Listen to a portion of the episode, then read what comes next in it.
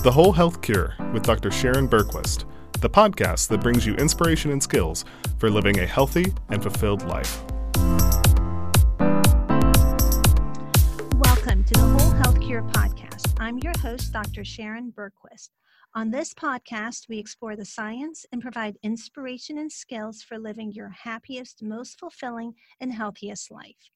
Multiple sclerosis is the most common immune-mediated disorder affecting the central nervous system. It's a demyelinating disease in which insulating covers of nerve cells in the brain and spinal cord are damaged. This damage disrupts the ability of parts of the nervous system to communicate, resulting in a range of signs and symptoms, which can include double vision, blindness, muscle weakness, trouble with sensation and coordination.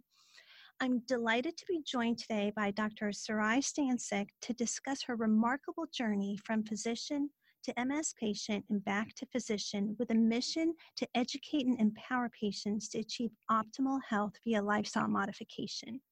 Dr. Stancic is a board-certified physician and the founder of Stancic Health and Wellness. She received her medical degree from New Jersey Medical School in 1993. She completed an internal medicine residency and served an additional year as chief medical resident at University Hospital in Newark, New Jersey. In response to witnessing the height of the catastrophic HIV epidemic while in medical school in Newark, she became very interested in the field of infectious diseases. She wanted to be part of the solution to AIDS healthcare crisis and went on to complete a fellowship in infectious diseases. From 1999 to 2006, she served as Chief of Infectious Diseases at Hudson Valley Veterans Administration Hospital in New York. During those years, she treated hundreds of patients with viral hepatitis and HIV, as well as other infectious diseases with a multidisciplinary approach to support her patients' overall well-being. Beyond her responsibilities as an infectious disease physician, researcher, and chief of infection control, she directed the MOVE program, a federal VA initiative to encourage healthy lifestyles in veterans. She later joined the viral hepatology team at Roche and conducted clinical studies for new, more efficacious treatments for hepatitis infections. During these research years, she continued to see patients at Bronx Veterans Administration Hospital in New York City. She's authored several research papers in peer-reviewed medical journals. In 1995, as a third-year medical resident, Dr. Stancic was diagnosed with multiple sclerosis. This unforeseen health challenge changed the course of her life, both professionally and personally. Dr. Stancic, thank you so much for joining us on the podcast. Thank you so much for inviting me. I feel like my whole life just flashed before my eyes as I heard you. Well, it's just such a remarkable story. And, you know, I first read about your story actually in a Forks Over Knives website where you wrote such a touching article of how life changed in a moment for you, going from doctor to patient. Can you tell us a little bit more about that experience?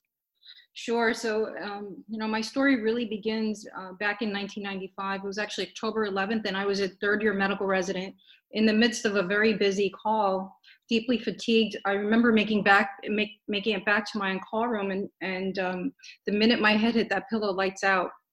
Shortly after, I would say about a half an hour, I was paged again, and when I tried to get up out of that sleeping position, an extraordinary thing happened. I couldn't feel my legs. And I remember reaching down to touch them, and it felt as if they were someone else's. Panic set in, and next thing I knew, I was brought to the emergency room to undergo an MRI of my brain and spinal cord, and those studies confirmed a diagnosis of multiple sclerosis with lesions in both my brain and spinal cord. And so just like that, everything changed. I was no longer that vibrant, healthy, or at least I thought I was, a young woman that had walked through those hospital doors early that morning. I was now a chronic disease patient admitted to the hospital. Gosh, what a terrifying experience. And how old were you when this happened? It was a week after I turned 28 years old, so pretty young. Wow, that's remarkable. And so from the time you were diagnosed, what happened after that? So you weren't able to feel your leg. Right, so I was started on IV steroids to treat that acute exacerbation, and then a week later, as an outpatient, I was started on a disease-modifying therapy. Back then, Sharon, there was only one drug approved by the FDA for disease modification in multiple sclerosis, a drug called Betaseron. And it was an injectable interferon I would have to inject every day. And my doctors told me that this was the key to slowing the progression of this chronic neurologic disabling disorder. And, in a very frightening fashion, and reminded me that without this medication, I would likely be in a wheelchair within 10 to 20 years. So you can imagine how difficult that was to hear when you're 28 years old.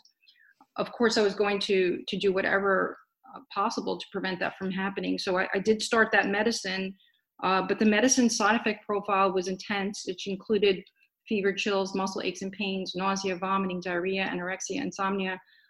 This was a drug that was really, in large part, really compromising my quality of life, and I was struggling after 2 to 3 weeks of doing this every day. I didn't think I could do it much longer, so I returned to my physician to discuss what I was experiencing, and so the response to that was prescribing additional medicines to treat the symptoms of the disease.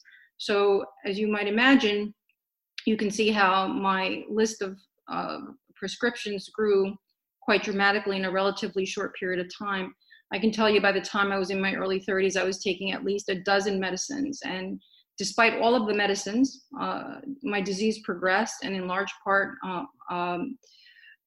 my quality of life was, again, truly compromised. And by the time, again, I was in my early 30s, I was dependent on a cane or set of crutches. So it was a difficult time. Wow. And you stayed on as a resident, and you not only finished your residency, but you went on to do a fellowship while all this was happening? Yes. And when I look back, I really don't know how I did it, but somehow I pieced it together.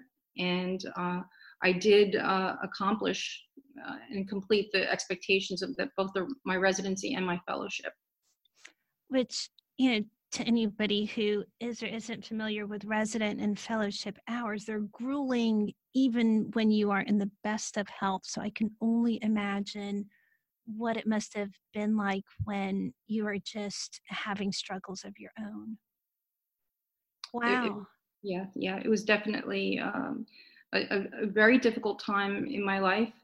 And there was a lot of pain and suffering when I look back and think about it. Yeah. And so here you are, early 30s, on a dozen or more medications, requiring assistance with just walking. So either a cane or something. Yeah, sometimes even requiring a diaper. I had bladder issues. Fatigue is the most common symptom that MS patients report, and it's not fatigue like you might envision. It's hard to explain what that MS fatigue is like, but it's debilitating. It's hard to even get up out of bed. It's depression, of course, is a part of this very complicated disease, and so. Yeah, but by the time, as I said, I was probably 8 years into the disease. That's where I stood. 12 medicines. I walked around with a pill box. Very rarely did I leave my home without a cane. And I was not, I think it's safe to say that I was a depressed young woman with a little sense of hope that things might get better. And so here you are doing everything you were told to, doing these daily injections, working through the side effect, and your disease is progressing. How demoralizing was that?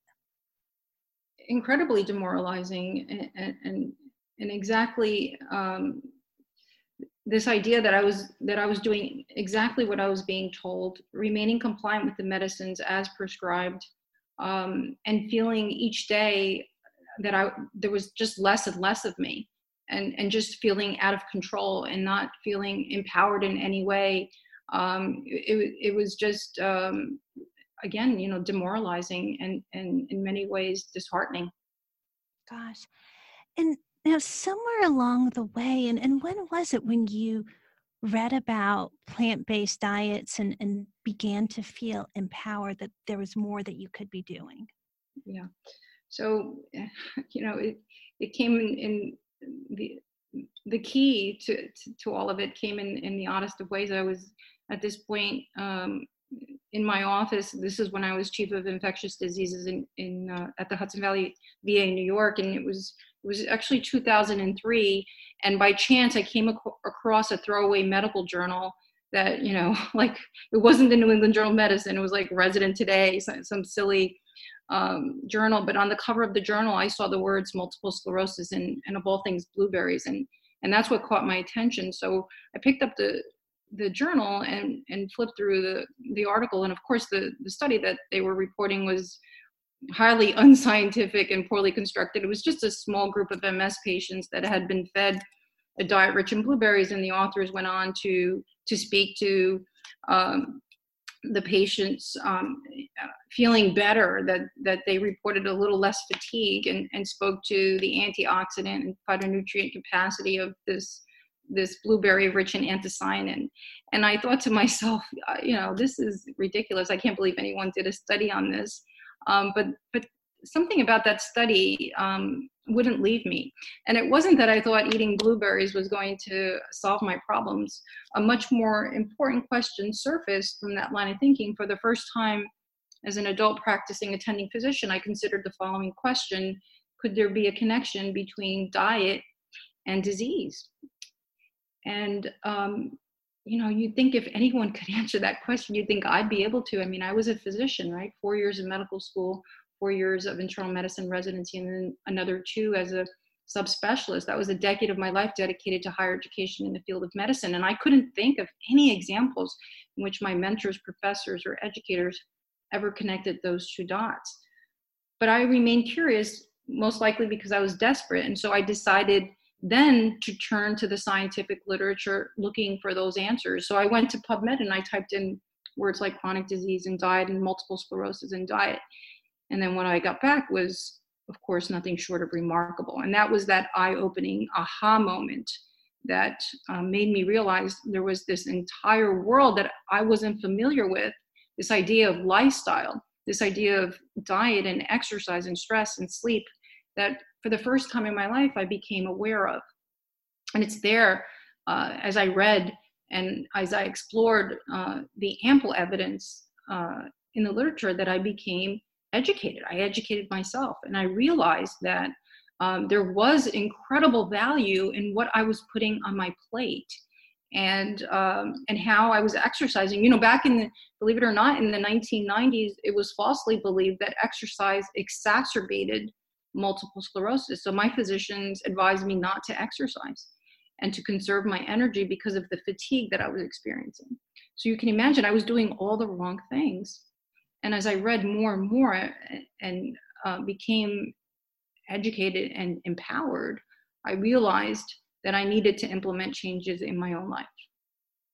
Wow. And how many years into being diagnosed with MS was this? This was 8 years. 8 years. Yeah. And obviously then you decided to try to make some of the changes you were reading about into your own life. Yes. Yes, and the first thing I did was I changed my diet. I adopted a whole food plant-based diet, and I did so not because it was the popular, you know, fad diet of the day, or it was hashtag trending. I did so because the overwhelming body of evidence in the scientific literature pointed toward a diet rich in fruits, vegetables, whole grains, legumes, nuts, and seeds as being the ideal diet, not just for MS, or for diabetes, or for heart disease, or for cancer. It is the overwhelmingly best diet for all of us. So I began to implement these changes in my diet, and I started to exercise. You know, back in, as I said, I was told not to exercise, so I was very, as you might imagine, after 8 years of doing little to nothing, I was highly deconditioned. And so my husband bought me a stationary bike and would have to assist me to get onto it. And I could do a minute or two, and then exhausted and in pain, I would come off, and it would take 10 to 15 minutes to recover. But I would get on the next day and the day after that and the day after that. And over time, I built strength and endurance and stamina. Stress was also an important part of the changes I needed to implement in my life. I wasn't going to, you know, take on that extra research project or start yet another clinic or stay past, you know, a particular time. I made it clear to my team that I would leave at, you know, by 5 o'clock unless there was a patient emergency. And, you know, one of the hardest things, Sharon, that for me was learning how to sleep properly. I was, from the start, prescribed hypnotic agents like Ambien, and I was addicted to them. I didn't know how to sleep without these medicines. And in fact, became nervous when I was running down on my pills. Oh, I got to refill that Ambien to make sure I can sleep. And learning how to create effective sleep hygiene in my home, creating structure around my going to bed time and wake up time. And I learned how to sleep. Really, I'm like a professional sleeper now. And I feel so well rested and joyful in the morning. And that has a lot to do with it. But I didn't know how to do this. I had to learn it myself. And you know what happened? It didn't happen in a week and it didn't happen in a month, but over time, I started to feel better. And I always joke and I say, you know, at first it was something as subtle as I could stay up past Jeopardy. That was like huge for me.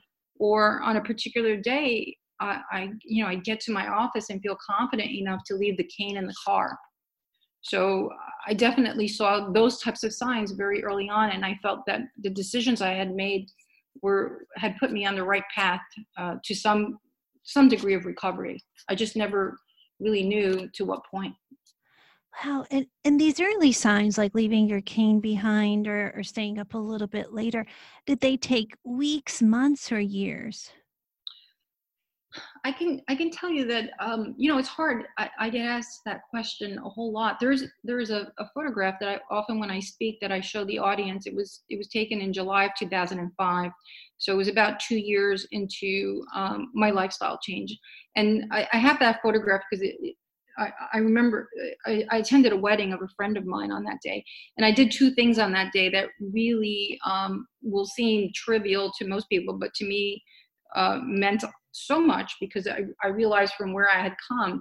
On that day, I wore heels and I danced with my husband, which again seemed trivial, but these were things that, you know, 5 years earlier were like impossible for me. So I would say definitely within 2 years of my lifestyle change, I saw probably the greatest benefits of the changes in my behavior. And it, around that time is when I started to think about the possibility of running a marathon. Yeah, and gosh, you were such an inspiration. I know, to go from needing assistance with walking to then running a marathon. I mean, that's just remarkable. What made you even think about trying that? Yeah. So it's a funny story. My brother, who lives in Los Angeles, came to visit me. I live here in New Jersey, and sometime around 2005. And he hadn't seen me in a bit. And he was so pleased to see me free of the cane and, you know, leaner, happier, just, you know, I remember him making the comment, it's great to see my sister coming back to us.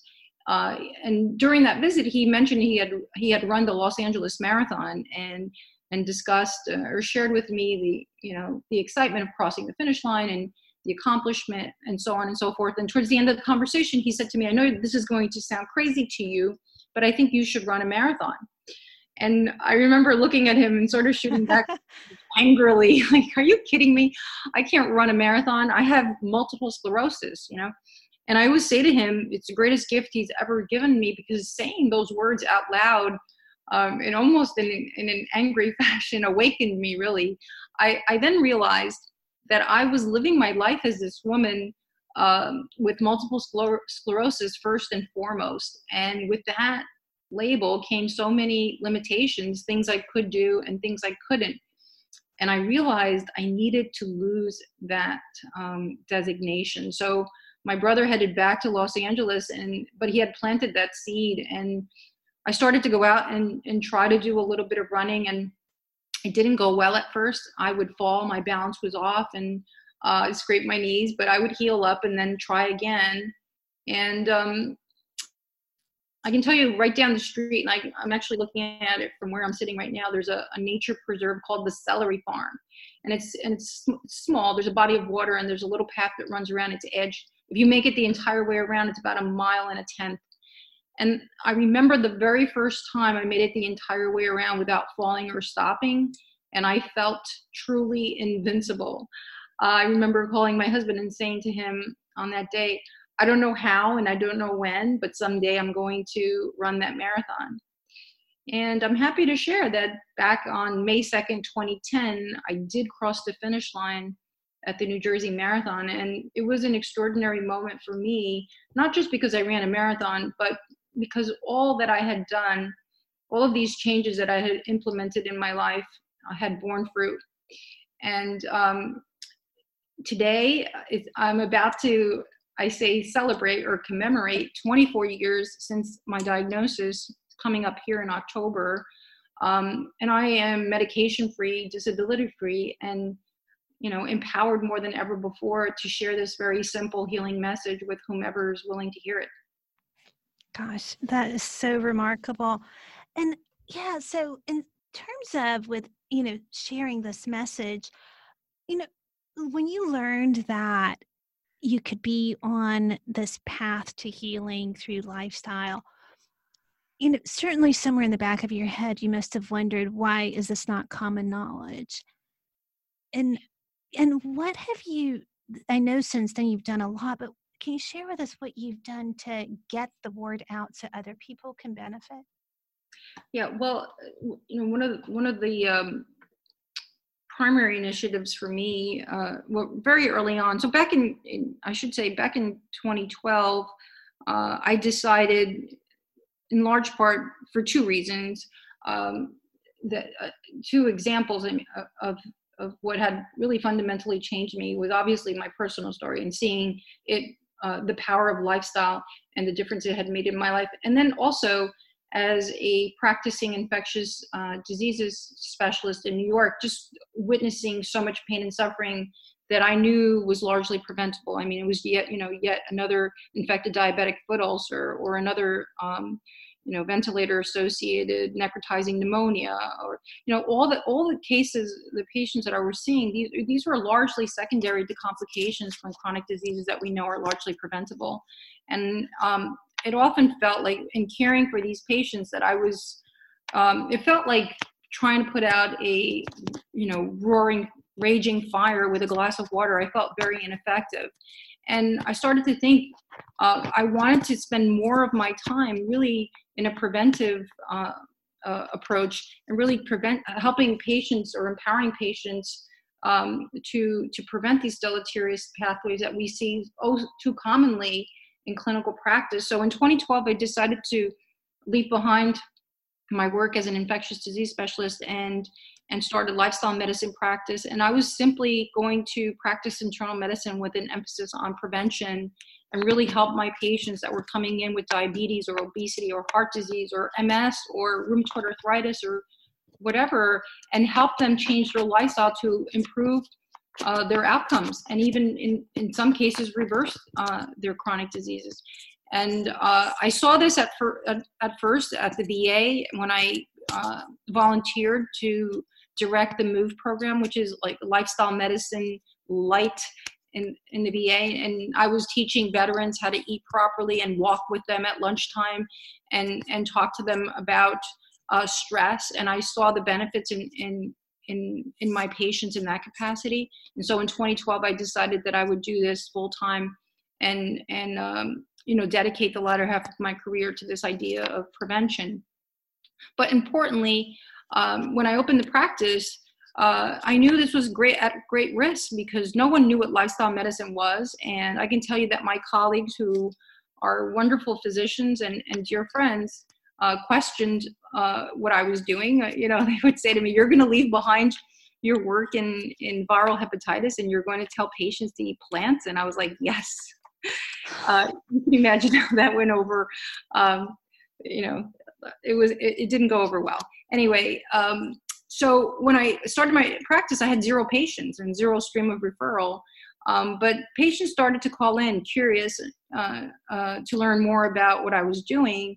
And we started to work with patients, and they started to lose weight, and they started to come off medicines, and they shared this with their family and friends, and the practice grew organically. But one of the most important, I shouldn't say most important, but one of the most surprising things about my practice was that today, I have more than 40 patients that are also physicians in my practice. And that happened because at one point we had a patient in common. We had a diabetic, poorly controlled diabetic, who came to see me wanting to better manage their diabetes. And, you know, they come off the medicine, their hemoglobin A1C goes from 10 to 5.2.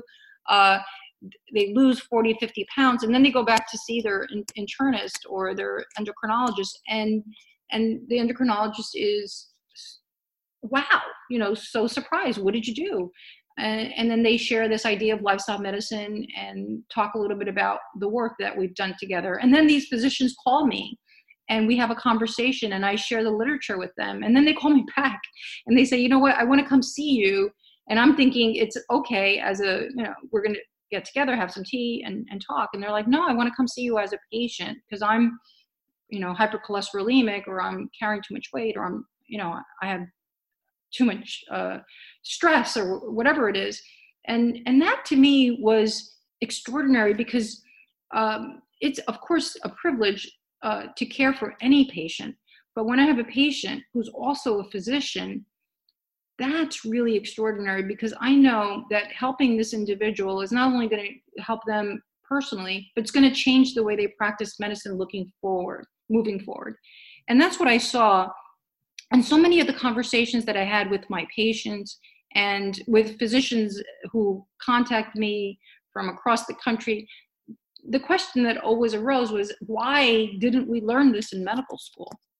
Why was this not the all-important lesson, the foundation on which we learned all else? It's so powerful and so important.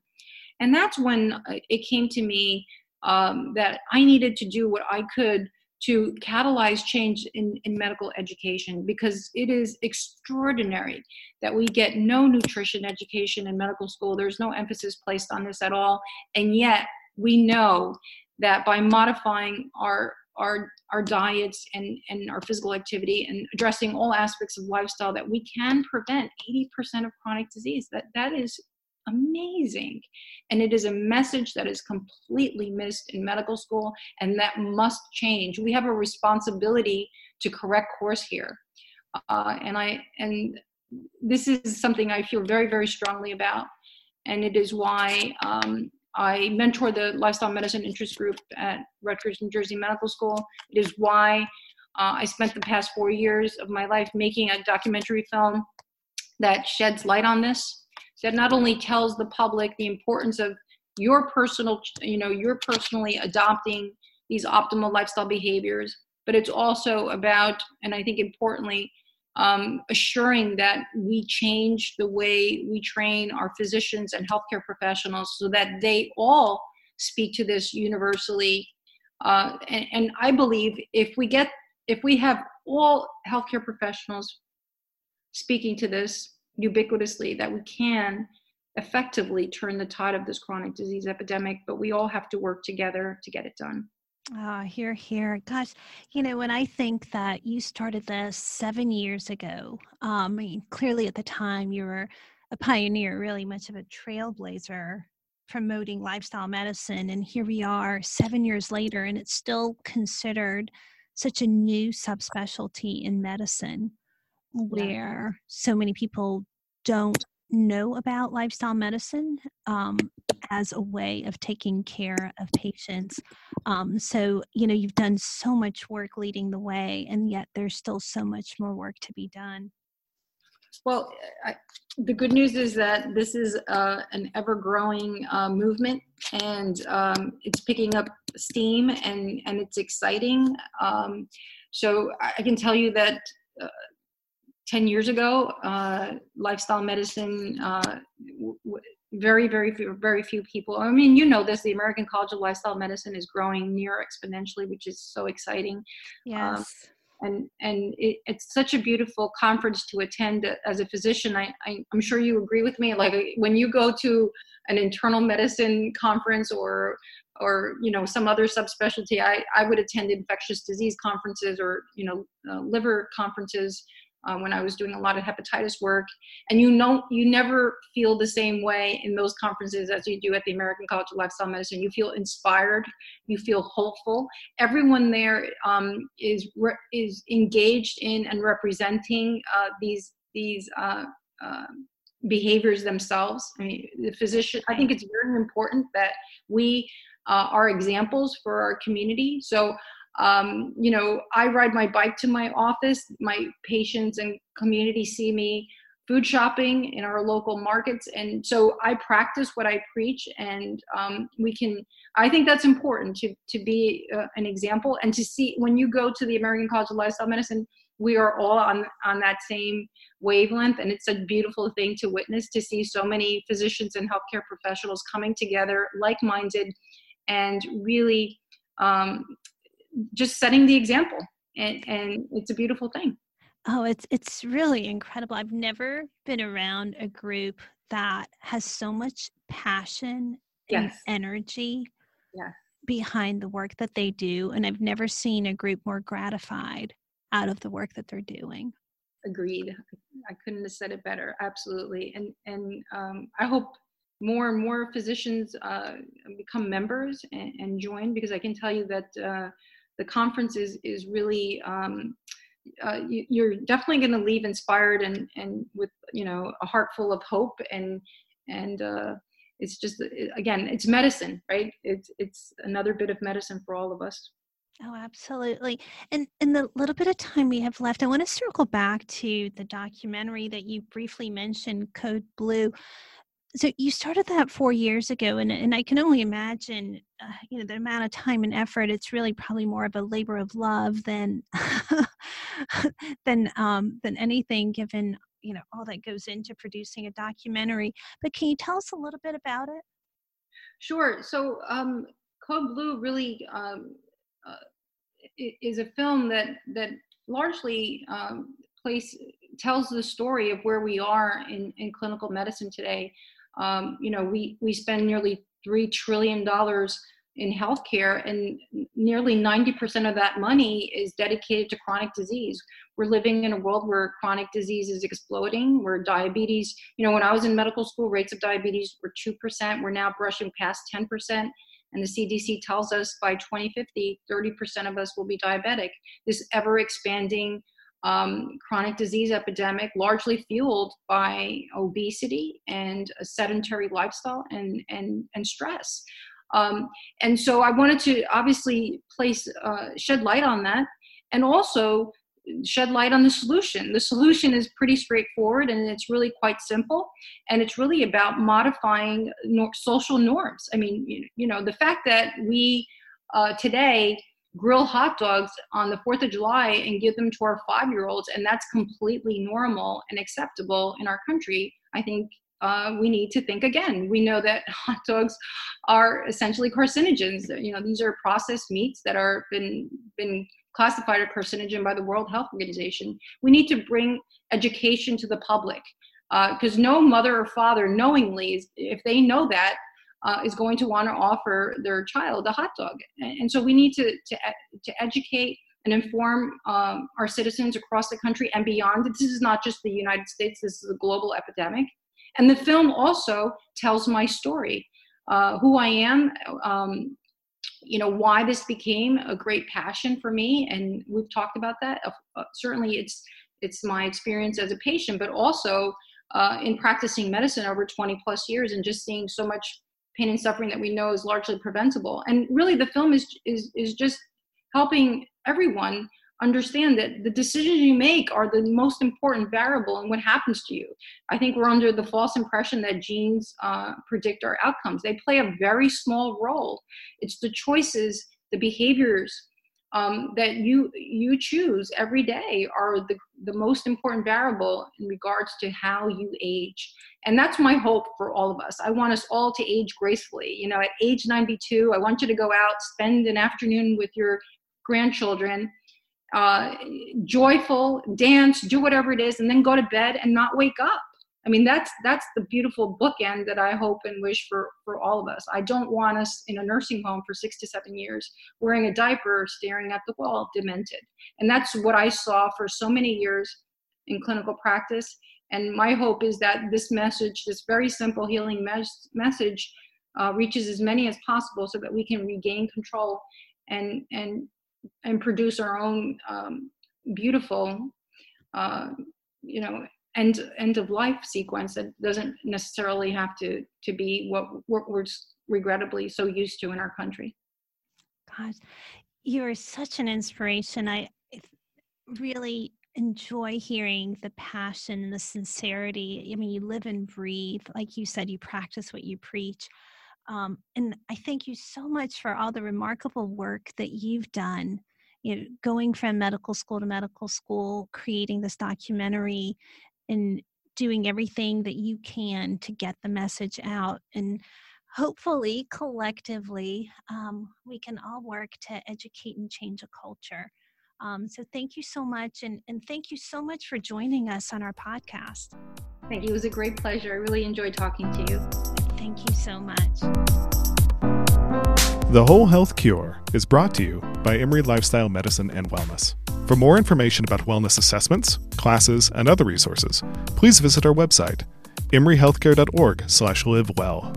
This material is copyrighted by Emory University.